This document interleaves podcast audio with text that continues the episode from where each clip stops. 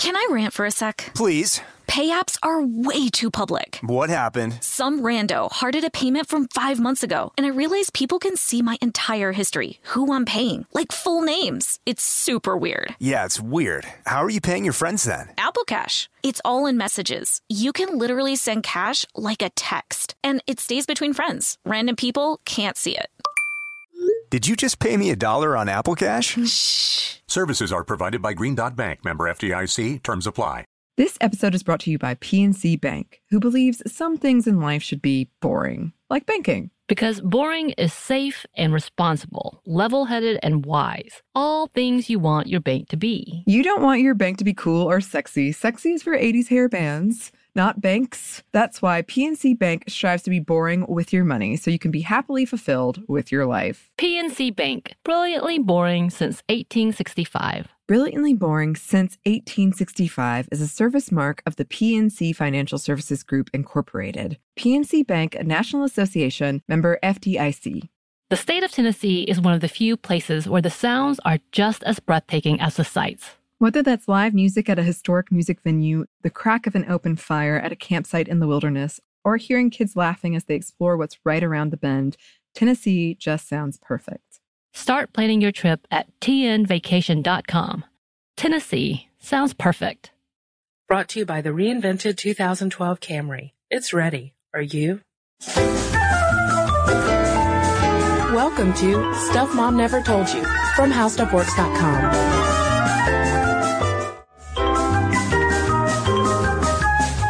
welcome to the podcast. This is Kristen. This is Molly.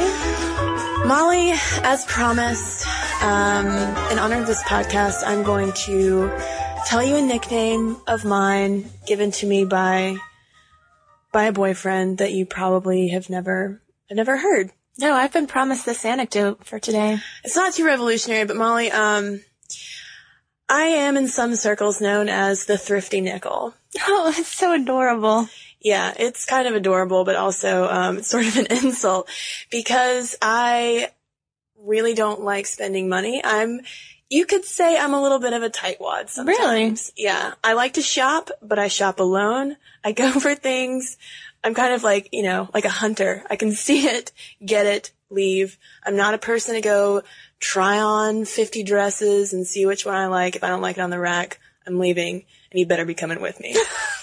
Do you um have guilt when you shop? Is that what kind of makes you a thrifty nickel? Buyer's remorse. Yes, it's it's a big problem. Um, if I don't if I don't feel like I'm getting a good bargain on something, I will probably be back in that store returning the item uh, in the following week. So you do buy the item. Sometimes it depends. Uh, it more depends on my mood, but a lot of times I'll just avoid shopping altogether, and, unless I know that there's some kind of big sale going on. Well, this all leads us into the idea of I'm sure Kristen's not the only thrifty nickel listening today.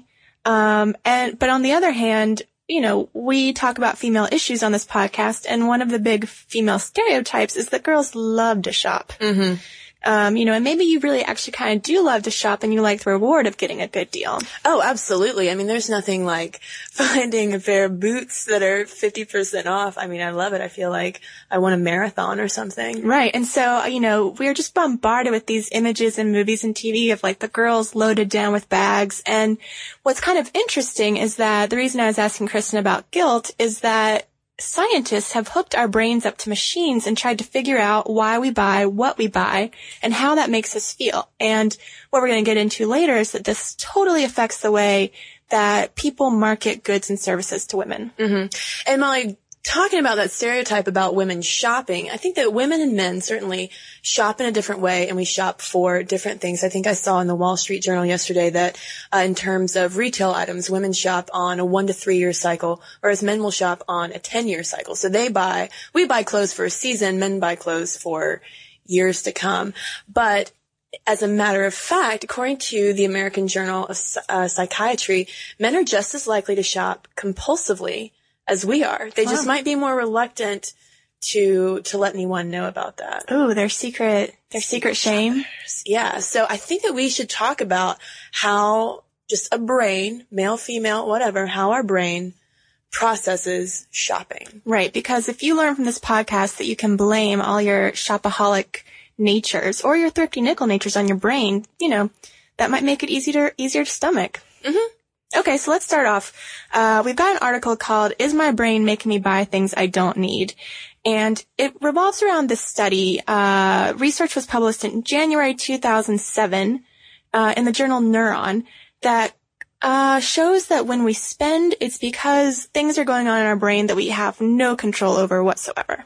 Right. There are all these cognitive functions that are going on, but there are also emotional issues attached to shopping and actually purchasing something.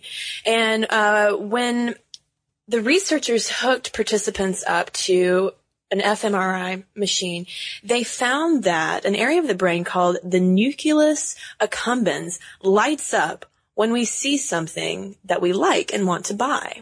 Now, this section near the middle of the brain is associated with our reward center. If we see something that we like and then we, we have it, we'll feel a sense of reward like I do when I buy bargain sweaters or whatever it might be. Um, and then once, uh, once we see the price, an area in our brain called the mesial prefrontal cortex lights up. And this region of the brain is known for higher executive functions. And it seems like the, when, when this part of the brain lights up, it's like we're trying to decide whether or not what we're looking at is worth the actual cost of it. And then the actual decision of whether or not we're going to purchase that handbag or pair of boots or whatever happens in the insula. And uh, depending on whether or not uh, we buy it, uh, it will it will light up. Right. So how this all worked in practice was when the people went into the MRI machine, they were handed $40 in cash. They've got it in their hand. It's theirs to spend. And then they're shown images of these things that, you know, they can decide to buy or not. They can push a yes, no button and say, yeah, I want that. And then at the end of the experiment, the prices were subtracted from their $40 and the change was theirs. Mm-hmm. So before people even pushed the yes, no button, scientists could tell what they were going to pick based on whether that part that Kristen was talking about, the insula lit up. Um, the insula is just sort of, you know, your, it's kind of like your no button basically.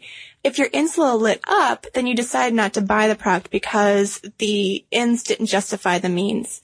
Um, but if it didn't light up, then you were like, bye, bye, bye. Mm-hmm. And it's interesting because the insula is sort of the opposite of the brain's pleasure center. It's more associated with, with pain and regret. So if the insula is lighting up and you go ahead and buy it anyway, you know, you might feel horribly guilty about it. But it's very unconscious. You definitely haven't felt the pain yet. You can just sort of, you know, part of your brain's anticipating that there will be pain. Right, because this is happening so fast. I mean, when they were flashing these images on the screen and then the price, it was happening all within maybe 10 seconds. Oh, I would bet less. Uh.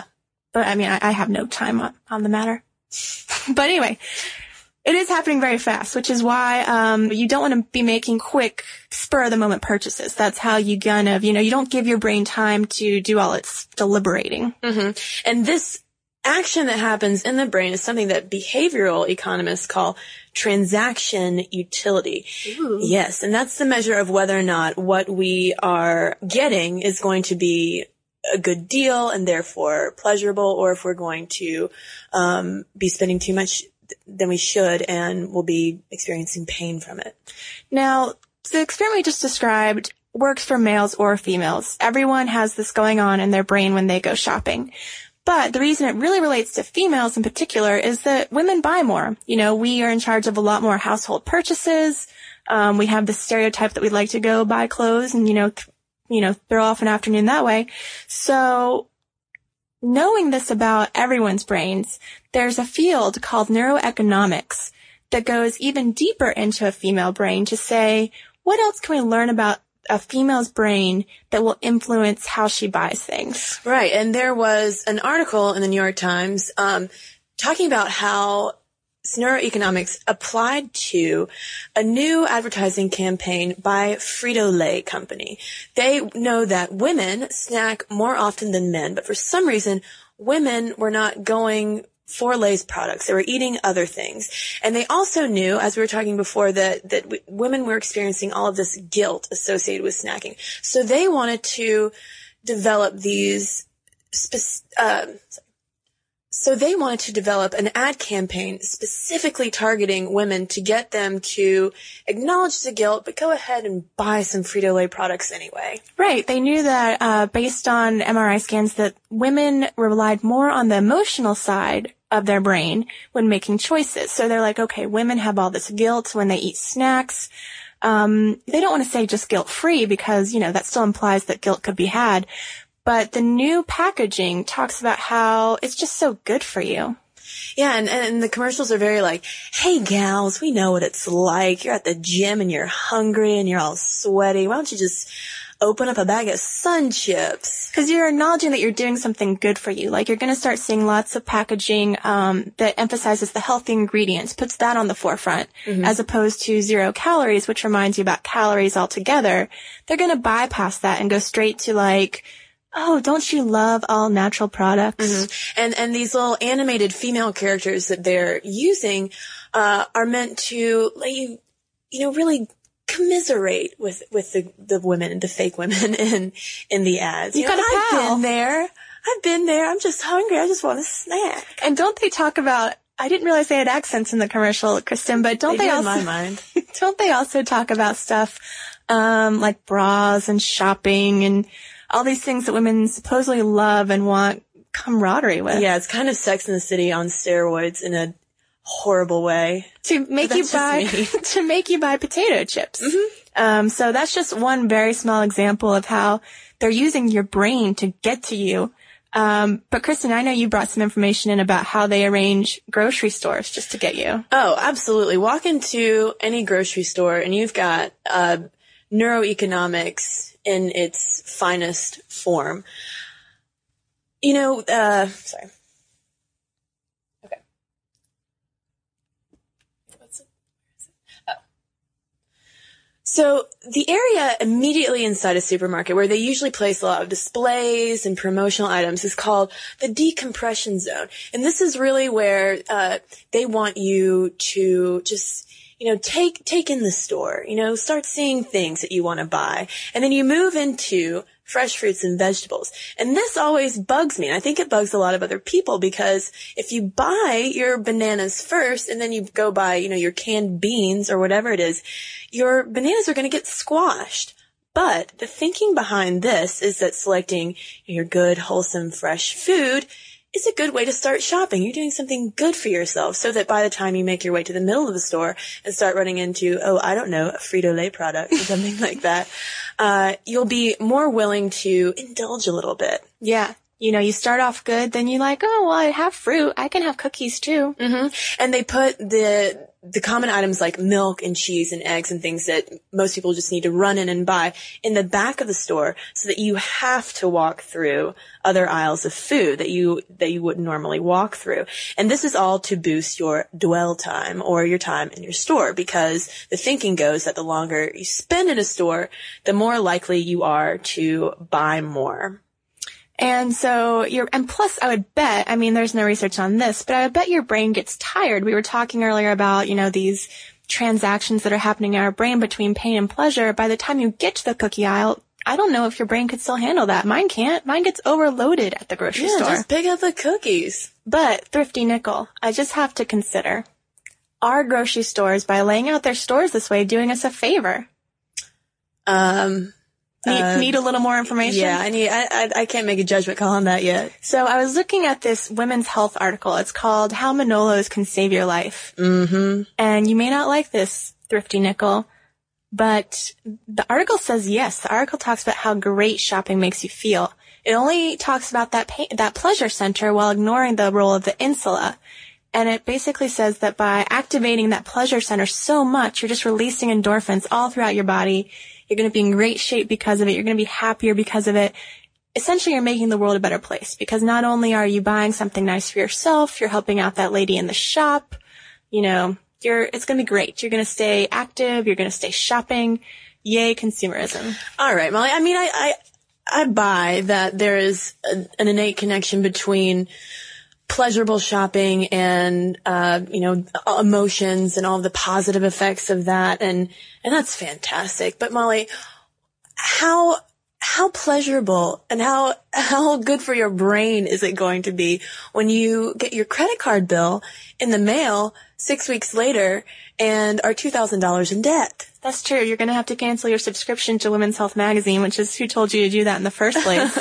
um, so let's go to a more reasonable source, I suppose. We'll go to uh, the Boston Globe, which was also talking about the experiment that we talked about at the beginning of the podcast with the um, with the two parts of the brain that are in conflict. Mm-hmm. Whenever you you accumbens and the insula. Nice. So whenever you are deciding something, that's the deliberation that's going on in there. And they give us some tips on how to overcome the, the battle, to win our battle against our credit card debt. Okay. Cognition over emotion. Yes. Yes. Um, to say nothing of the hormones. But first and for- foremost, researchers say you gotta stop using your credit card. It's too, um, it's too easy to do. You don't have that sense of guilt when you have to like just swipe something that you will if you're counting out your cold hard cash. Right. There's, uh, there's actual pain kind of associated with just seeing the cash leaving your hands. Yeah. Or your nickels. or your nickels. Um, I should probably stop mentioning that as much as I am, or you won't tell me any more deep dark secrets. um, but yeah, you have to, and internet, that's why internet shopping's the worst. This is what I do when I feel bad. I just go online and go to Amazon. Ooh, one click away. One click away and you're done. So don't shop online. Actually go to the, go to the store. And you do need to know your feelings. Do you shop more when you're sad? Um, even men tend to, you know, shop when they're sad. Yeah, I, I only shop if I'm in a shopping mood. And a lot of times I think it probably is more correlated to if I'm feeling kind of down, I, I need a, a new shirt or something to boost my, my steam a little bit. Yeah, you're trying to activate that pleasure center. And if you're, but it, you can't just be happy and go shopping because I was reading that if your pleasure centers are activated, you're like on a roll. For example, the Boston Globe talks about how um, men who had just looked at erotic pictures were more likely to shop for more because they already had the pleasure center turned on and they didn't want to turn it off. Well, So don't look at erotic pictures before you go shopping. Lesson number two.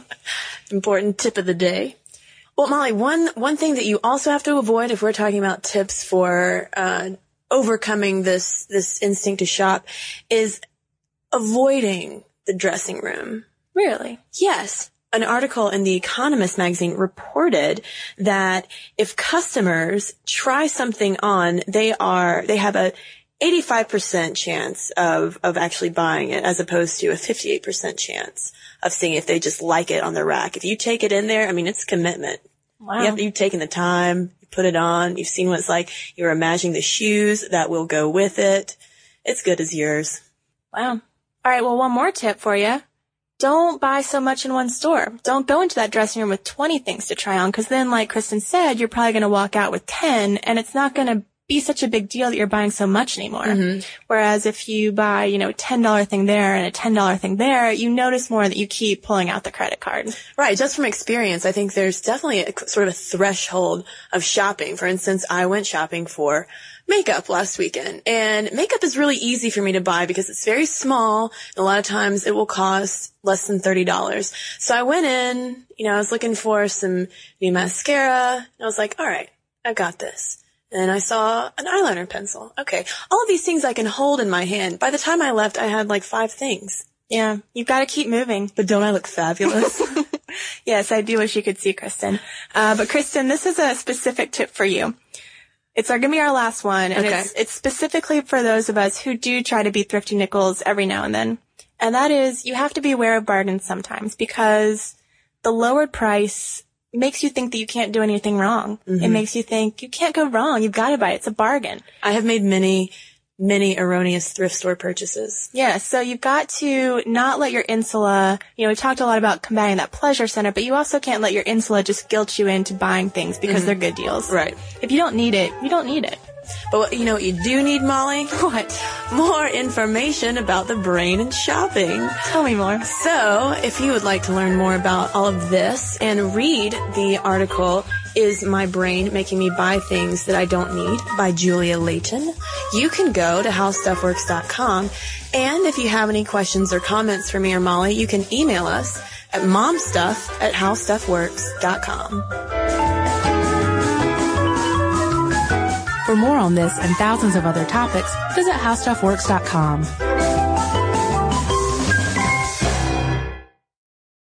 Brought to you by the reinvented 2012 Camry. It's ready. Are you?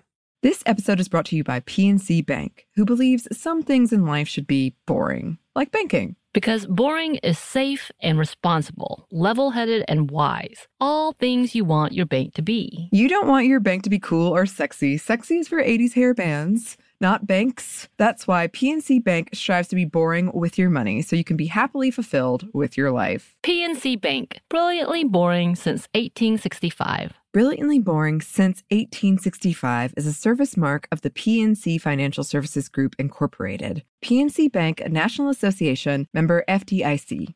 The state of Tennessee is one of the few places where the sounds are just as breathtaking as the sights. Whether that's live music at a historic music venue, the crack of an open fire at a campsite in the wilderness, or hearing kids laughing as they explore what's right around the bend, Tennessee just sounds perfect. Start planning your trip at tnvacation.com. Tennessee sounds perfect.